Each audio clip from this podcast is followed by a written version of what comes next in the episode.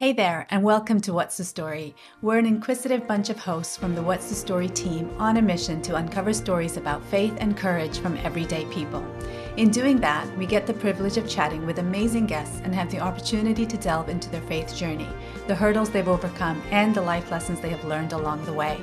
If you enjoy our podcast, don't forget to subscribe and sign up for our weekly newsletter at our website, what'sthestorypodcast.com. It's your direct line to the latest episodes and detailed show notes delivered straight into your inbox. And the best part, it's totally free. What's the Story is brought to you by Crowd Church, who fully understand that stepping into a traditional church might not be everyone's cup of joe. Crowd Church provides a digital sanctuary, a safe space to explore the Christian faith where you can engage in meaningful conversations rather than just simply spectating. So, whether you're new to the Christian faith or in search of a new church family, visit crowd.church. And if you have any questions at all, just drop them an email hello at crowd.church. They would love to connect with you. And now, let's meet your host and our special guest for today.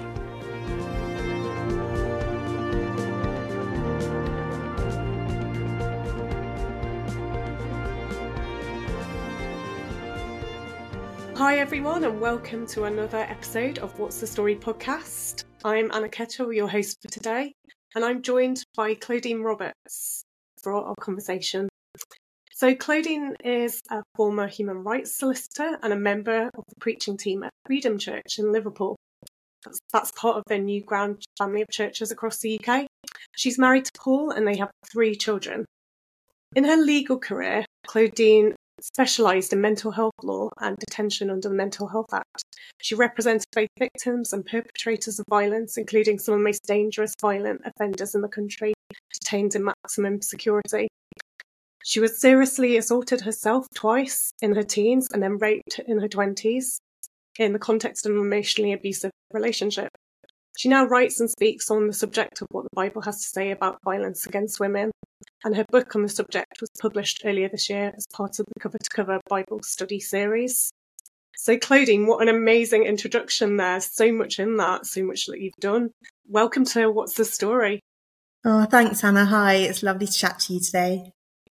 It's great to have you here. Now, let's start at the beginning and just tell us a little bit more about yourself. You're a mum of three from Liverpool. Like, how long have you been here? What's your background? Where yeah. Yeah. So I'm not a Scouser, in case you can't tell from my accent. Um, I was born in Surrey, um, yeah. moved around a little bit for uni and early career, but then lived in Surrey for about nine or 10 years, more recently closer to my family. And then my husband and I and our children moved to Liverpool about two years ago. We felt like God was calling us to move here and we were in a sister church to Freedom Church down in Surrey. And so mm-hmm. we started getting to know the people from Freedom Church in Liverpool and moved up here to join them really. Brilliant. Yeah, Surrey's losses are, are gain in Liverpool, isn't it? How are you finding Liverpool so far? Do you like the city? Yeah, we love it. We're having a great time. We've made really good friends already. Um, and there's so much fun to be had in the city, isn't there? yeah, there's a lot going on. It's a really creative, cool city for anyone who's not a local person who's listening. We have listeners from all across the UK and around the world sometimes. So, yeah, I highly recommend you check it out if you haven't been before. I personally, and obviously I'm not a scout either, and neither's my husband. He's also from Surrey, interestingly. and um, I moved here as a student when I was 18 and I've just never left for, yeah. exactly that reason. It's just a really Lots of people stay, don't they? Yeah, they yeah. really do. So let's dig into your story a little bit then. So, how did you become a Christian? Have you always grown up in a Christian household, or what's your background in faith?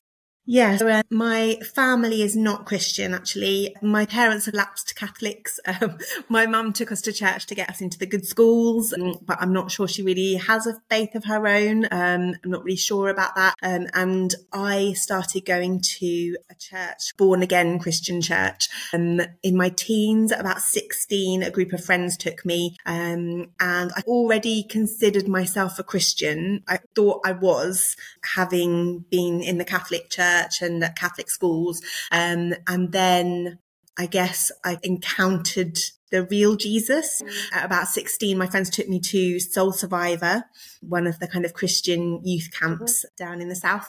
And yeah, had a great time and encountered Jesus and the work of the Holy Spirit and really made a commitment to him at that time.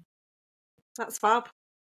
So obviously you've been a Christian since then, but as with all of us, life hasn't gone totally smoothly at all times. I think we alluded to some of this in your bio that I read there at the beginning. And so like, yeah. sexual violence has actually been a big part of your story and like a major challenge you've had to overcome. So can you, can you just tell us a little bit about that? Can you unpack it? Yes, shortly after I became a Christian, I was sexually assaulted for the first time. I didn't really identify it as a sexual assault at that time. I think I was too young to understand what had happened. Maybe I didn't have the vocabulary or the kind of education on what had happened and how to deal with it. Um, and so I just pushed it down. Um, and then I was assaulted again at 18 at university. That time I did know what had happened. And I was a bit off the rails at that point, actually. I wasn't going to church in my university town. I was only going in the holidays when I was back at my home church where I became a Christian. Um, and I didn't really have anyone to disciple me. Um, so I was just running away from God and, and not dealing with things. Um, and actually, in that period, I was in some pretty unhealthy relationships, um, and going out with non Christians.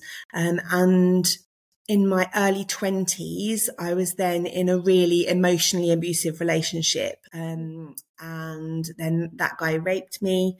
And after that, I started to deal with those experiences, but I would say fairly superficially, more in terms of my own sin in those situations, actually, rather than what had been done to me and the sin of others, because I still wasn't really equipped to deal with it. Um, and I wasn't walking closely with God, and I didn't know what He had to say about what had happened to me.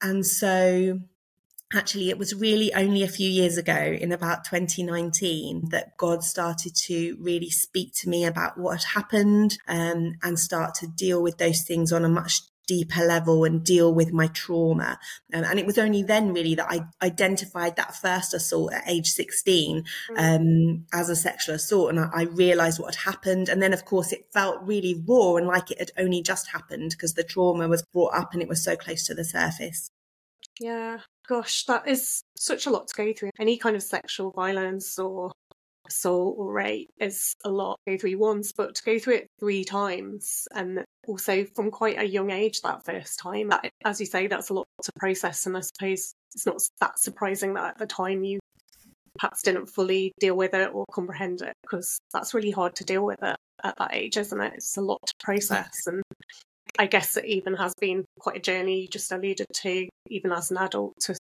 yeah, recover from that and heal from it. And obviously, you said your relationship with God um, over those years. You were a Christian, but quite a new Christian when it first happened, and then drifted away a little bit, but God was there in the background still. Is it part?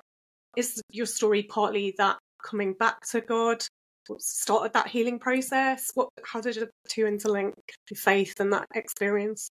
Yeah, I think I started drawing closer to God again, maybe in my early to mid 20s. So after all the assaults had happened, it, just wasn't on my radar to deal with it then. Like I said, I felt like I was dealing things in terms of my own sin and how I had been running away from God. Um, and I, I had much to repent for in that period, and I did.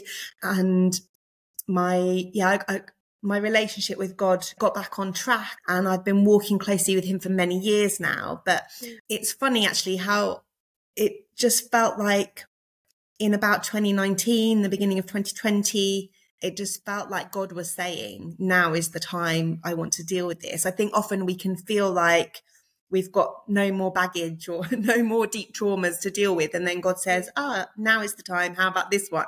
Because I really, I was, I was, I considered myself quite a mature Christian. I was already on the preaching team of my church by that point, And I felt like I was quite together actually. Mm. It didn't feel like there was this dark, deep pit just lurking, just waiting to be dealt with. It was quite a surprise to me when God said, how about this? Let's talk about this now.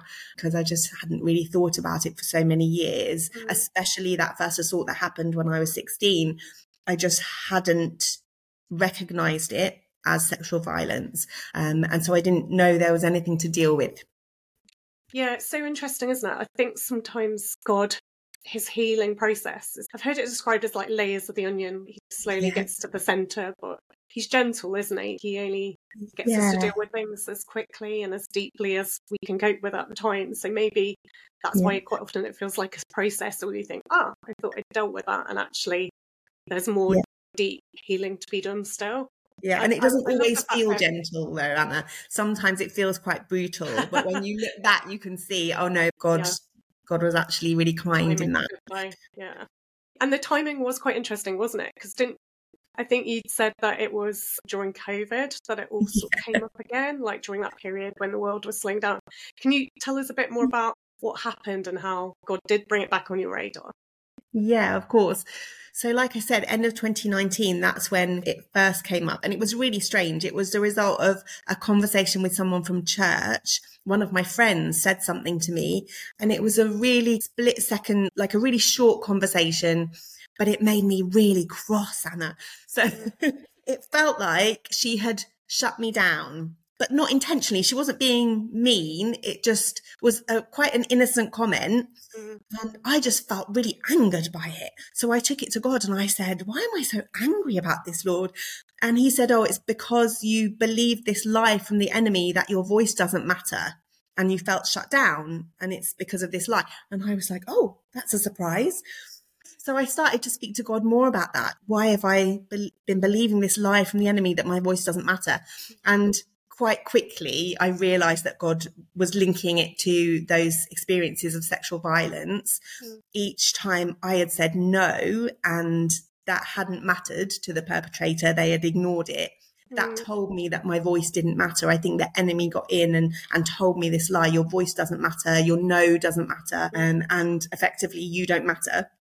And so over those three occasions that just got that lie got strengthened and reinforced and i began to really believe it. And so it was all linked to my voice and the lies of the enemy god started speaking to me about what had happened.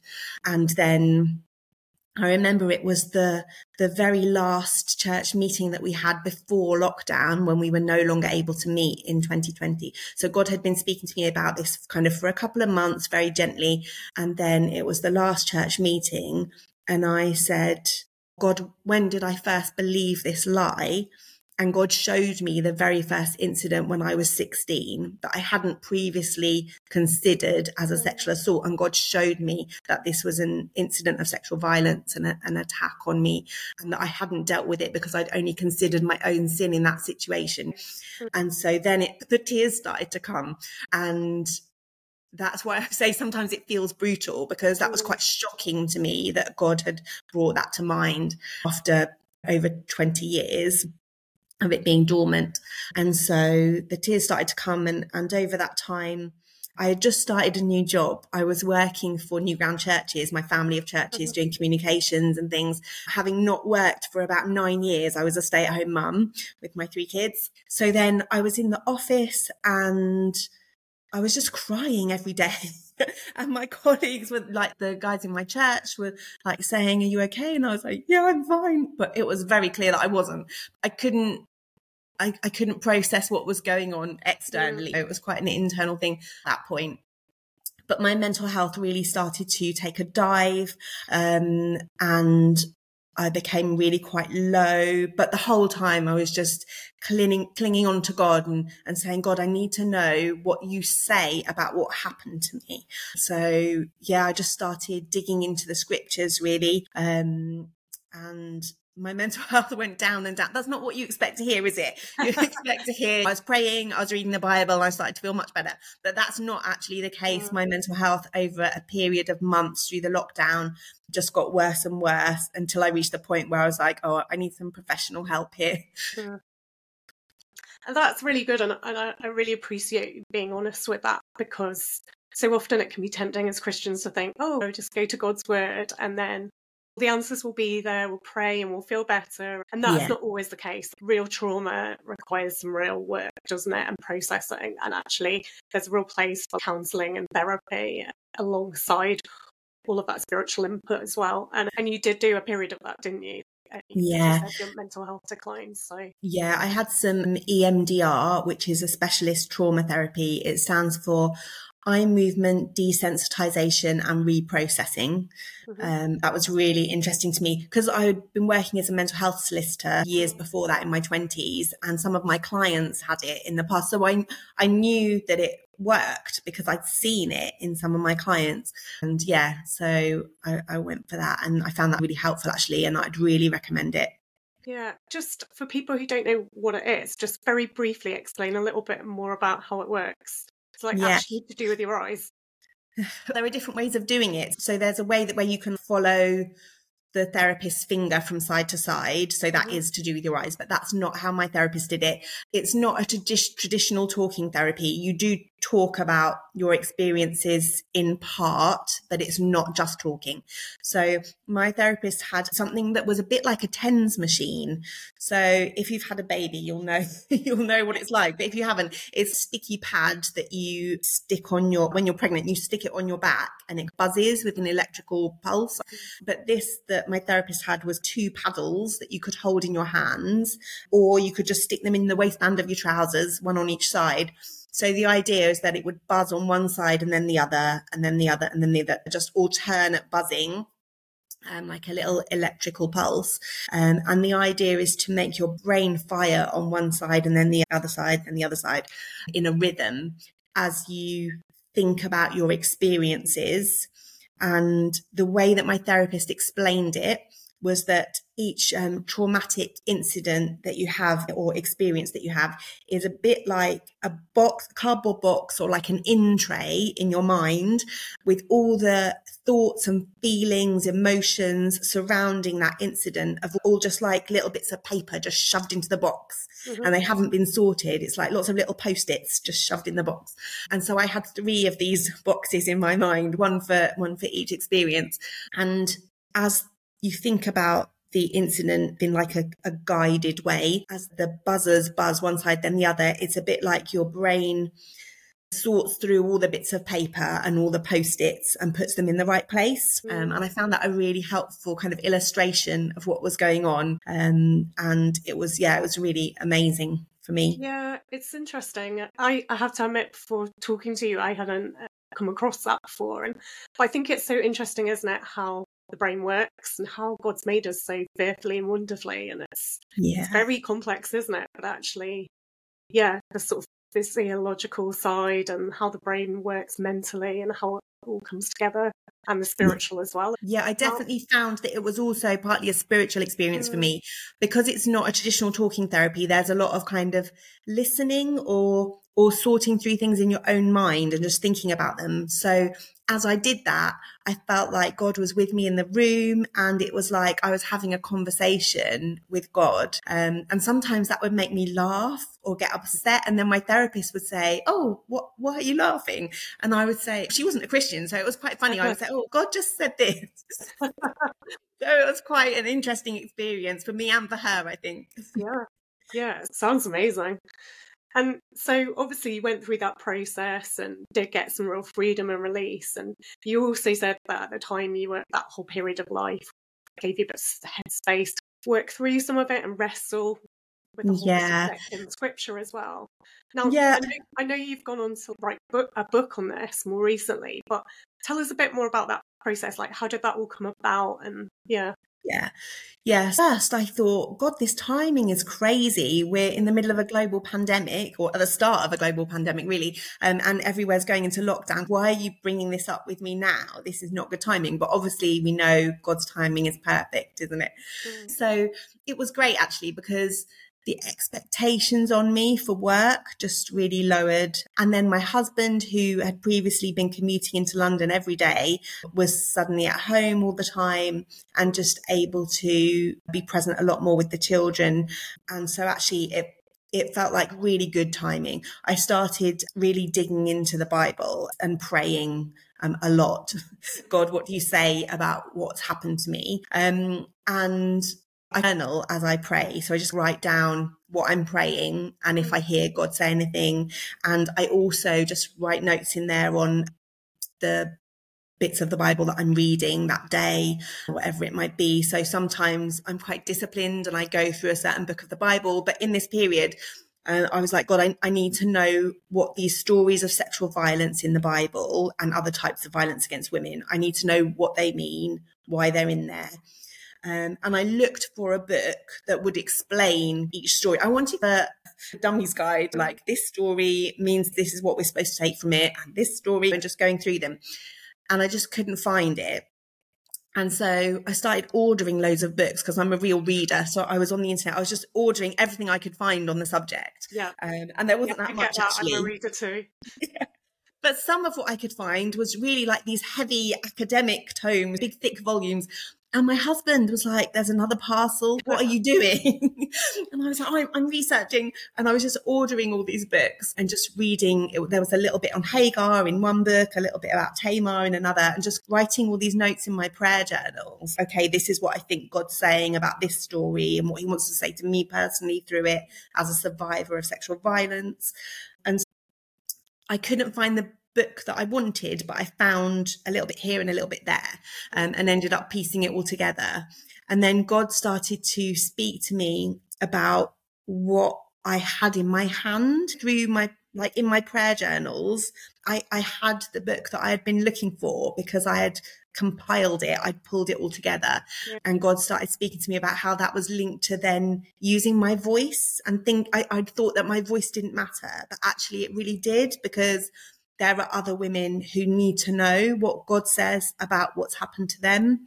And so I started to um, just think about how I might get that into the hands of other women and to preachers in our churches because we don't really talk about these biblical stories of violence against women. And that was part of my problem was that I'd had no teaching on on what the bible says about this. Um, and I know that there are churches that do want to help people deal with their trauma and things.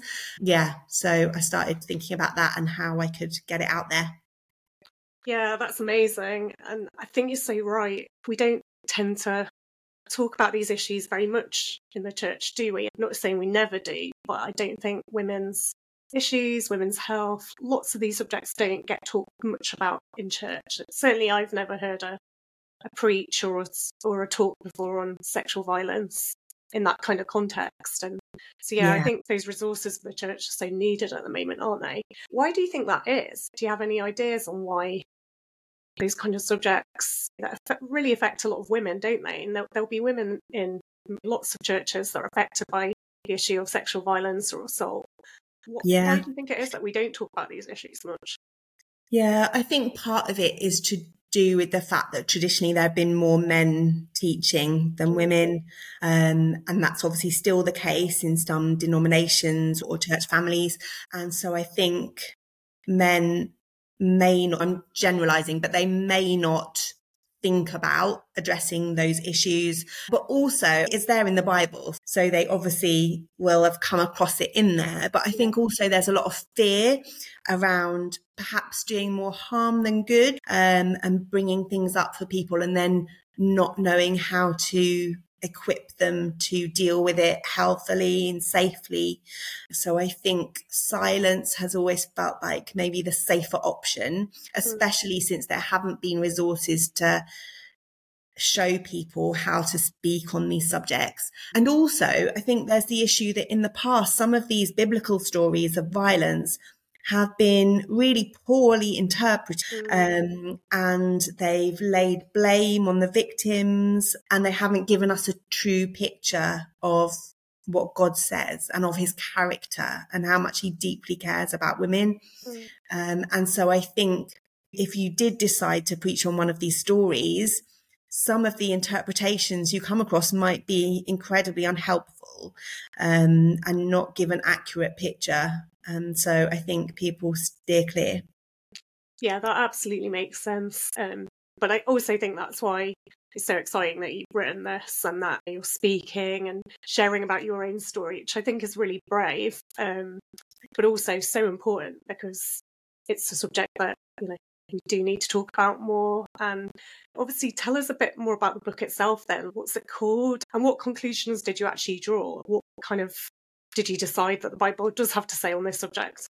Yeah, so it's part of the cover to cover Bible study series, which is great because that's quite an established series of, of Bible study guides that small groups and churches have been using for generations now. So I'm really pleased that hopefully that means it'll get into more people's hands. So it's called Cover to Cover Violence Against Women, Discovering El Roi, the God Who Sees. And that first story of biblical, the violence against women, and um, that first story of Hagar, it's the first one we come across in Genesis. Um, that really spoke to me about how God sees what happens to her and he pursues her. He goes looking for her in the desert.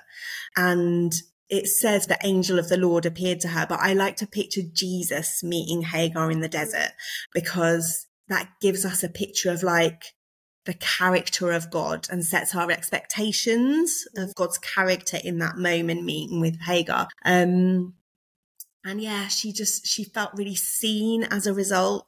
And throughout the stories, I started to notice a pattern that the male characters that we often call Bible heroes, mm. so like Abraham, like Jacob and David, they were often present in these stories and were not the hero of the story. They let the women in their lives down. And in some cases, like in, in Hagar's story, they committed grave sexual sin or some other kind of grave sin. And they were, they had turned away from God's plan for them. And so we set them up as heroes and then we come to these stories and maybe we expect them to be the hero in that story too, yeah. when in fact they they are a real letdown. They turn out to be in sin. And let me give you another example, like in the story of Tamar. David is her father. He's the king. Um, so, and, and we know it says elsewhere in scripture that he has like the heart of God, doesn't he? Mm. So we expect him to be the, the hero in that story and to be a good, just king and a loving father and Tamar is raped and he lets her down. Mm. He doesn't go to her. He doesn't offer her justice. Um, yeah, he, he is a real disappointment in that story. It's like, mm. David, come on. But I think what I started to see was that every single story pointed to Jesus as the savior, the true king, the just judge, the loving husband, the loving father. They all point us to Jesus to say, you're not going to find salvation in a king or in, in any earthly man or any earthly person. Like you've got to go to Jesus. And then the final story that I look at in in the Bible study is the story of Jesus and the woman caught in adultery. And that's the point where we go, this is why we turn to Jesus. This is his response to violence against women. And Jesus interrupts violence. Mm. And have you ever seen there's a children's Bible called the Jesus Storybook Bible? Yeah, I've seen it. The subheading of that Bible is Every Story Whispers His Name. And that's what I really found as I looked at the biblical stories of violence against women, that every story whispers his name and that it's Jesus who can, who can interrupt violence and can, who can bring healing. Mm. I love that. Yeah, that's such an interesting perspective. I think it's like you said before, so often we avoid these stories because they're a bit difficult, or at first, certainly at first glance, it's oh, I don't know what that means. Like yeah. all these terrible men in the Old Testament who are just, and it still happens today, doesn't it? Who are just yeah. allowing violence against women, and what does God have to say about it? And, and I just love that. I love that. And even the title of your book, it's got that name for God, the God who sees. And yeah, I love that because so often, and it's your story, you didn't feel heard, you didn't feel seen in your experience. And that's so often the experience of women who've been victims, isn't it? And yet, yeah. it's right there, the God who sees and doesn't overlook and has something to say and speak into their pain or whisper into their pain. And so, yeah, it just sounds like a fantastic and such a needed resource. And I, for one, will definitely be getting a copy to have a read. Um, Thank you. So, yeah, just amazing, really. Now, I reckon we could probably carry on talking about this for ages because it's fascinating, but um, I'm aware that time's ticking on. So I'd love to hear what your takeaway in this season or what one big life lesson that you've discovered about God or about faith is up to this point. If you, I know it's a really hard question, isn't it? But if you could distill it down to one thing, what's that one thing that God printed on your heart? Or, yeah. Yeah. Yeah. For me, I think it's really that God uses everything for our good, even the really awful, traumatic experiences of our lives. And I think other guests on your podcast have said this to you before, Anna, but it's just a lesson. It's a lesson worth learning, isn't it? Like, absolutely. God, God uses everything for our God, our good. And actually, that doesn't mean that He condones the awful things that happen to us or that they happen by His design. Because let me make it clear that I really don't believe that. I don't believe that God intended for me to be abused and assaulted. His plan for me does not include traumatic experiences and violence. Yeah. He only has good plans for me, but actually, the sin of others affects us, doesn't it? Mm. And God can use those traumatic experiences to to advance his kingdom. So he uses it for my good to grow me and show me how much he loves me and to bring me healing. But he can also use it for the advance of his kingdom, for us to tell others, like this awful thing happened, but my God was there and he loves me and he brings me into healing and to freedom. And yeah, I think that's a really important lesson for us to learn. Yeah, that's so true. And I think you can see that so clearly in your own life and the story you've just shared. First, God did that healing process in you just for you because he loved you and he wanted you to be free. But then also, how that freedom has grown this whole story, this book, the resources, the like speaking opportunities, a chance to share your story more widely so that other people yeah. will also hopefully find that freedom. And so I love that about God. I love that, as you say, God, not everything bad in the world is from God, is there? Nothing yeah. bad in the world, in fact, it's from God. Let's get yeah. this right. But you know, like bad things that happen in our lives aren't. People say, "Oh, it's all part of God works all things for good." Doesn't mean God plans everything. Yeah, you know, absolutely. in that way. Yeah. But at the same time, He's so redemptive, isn't He? He's so good. He's so gracious. He's if we work with Him, He's just He's so willing to work even the bad, even the dark, awful things back yeah. for good.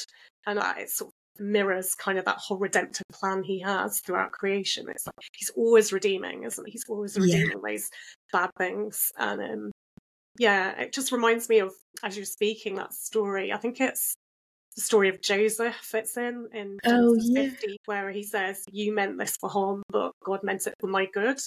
And yeah. It, just as you were speaking, I was like thinking of that. It's so often what the enemy means for harm and our destruction and our, our pain, God can work for his glory because he's such a good God. And yes, I love that, that God is good.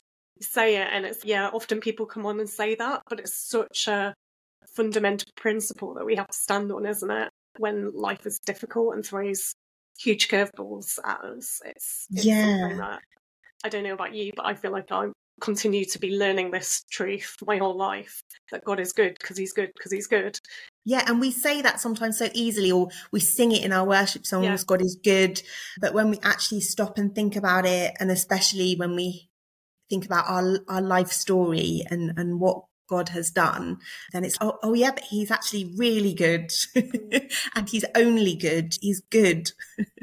yeah, and I was chatting to Jenny Calcraft, who I know is a friend of yours as well a few weeks ago yeah. on this podcast and she's she had a great analogy about this sort of similar theme that she was saying sometimes it's in the breaking of our hearts and it's when our hearts are breaking open that the truth that's written on our hearts like we know god's good and we sing about it and we can say it and read the scriptures and all of that but it's only in the breaking that it actually gets right inside deep down and i just thought wow yeah. isn't that an amazing way of thinking about what not that's not what god that's not the reason for our brokenness, but in our brokenness, that's what God can do. And yeah, He uses it beautiful. to get in deep, doesn't he? Mm-hmm. Yeah, I absolutely agree. And also, it's like the picture of of being in darkness, and then the light comes. You can only really see the light when you're in the darkness, or the light becomes brighter. Yeah, I love that. So finally, then I guess just tell us where people can find out more, where can they reach you, where can they find your book? Because it's such a good resource, and I'm sure people listening will want to have a look at it, want to find out more. Where do people go? Yeah, thanks, Anna. So the book, if you just uh, search the cover to cover Bible study series, you'll be able to find it. But the website for that is called equippingthechurch.com, which is great, isn't it? But also you can find me on Twitter or Instagram if you want to hear more about my story or if you want to come and invite me to speak at your church. Um, or yeah, ask me anything. Um, yeah, I'd love to to connect with people and um, yeah, just help them really use that resource. And I want to equip people to be talking about this subject in their churches. The book's designed for personal or small group study, and I know lots of churches have midweek life groups, smaller groups to do the Bible study, but also I really want church leaders and teachers and preachers to be talking on these subjects. Do use it for that. You don't have to get me to come and tell my story. You can use it and tell your own story and teach on those stories that are in the Bible because they're in there and we need to be teaching on the whole of scripture. Mm. Yeah, I think that's such a good point. We can't just pick and choose the easy bits, or we Yeah. often do, but we shouldn't. So yeah, big challenge there, and Yeah. It's a good one. So yes, important uh, resource that. So do check it out. And we will just to add, we will add all of those links that we've just discussed onto the show notes afterwards as well. So Great. we Thanks, Anna. there in the show notes. Claudine, thank you so much for joining us today. I've really enjoyed our conversation and found it really challenging and inspiring. And actually, I've learnt quite a lot as well. It's been a pleasure, Anna. Thanks so much for having me. Not a problem. Thanks for having us. Guys, thanks for joining us this week on What's the Story. We'll catch you again very soon. And just like that, we've reached the end of another fascinating conversation. Remember to check out Crowd Online Church at www.crowd.church. Don't forget to subscribe to What's the Story on your favorite podcast app. We've got a treasure trove of inspiring stories coming your way, and we'd hate for you to miss any of them. What's the Story is a production of Crowd Online Church. Our fantastic team, including Anna Kettle, Matt Edmondson, Tanya Hutzelak, and myself, Suther Fainin, work behind the scenes to bring these stories to life. Our theme song is a creative work of Josh Edmondson. If you're interested in the transcript or show notes, head over to our website, what's the story podcast.com. And while you're there, sign up for our free newsletter to get all the goodness delivered straight to your inbox. That's all from us this week. Thank you so much for tuning in, and we'll catch you in the next episode. Bye for now.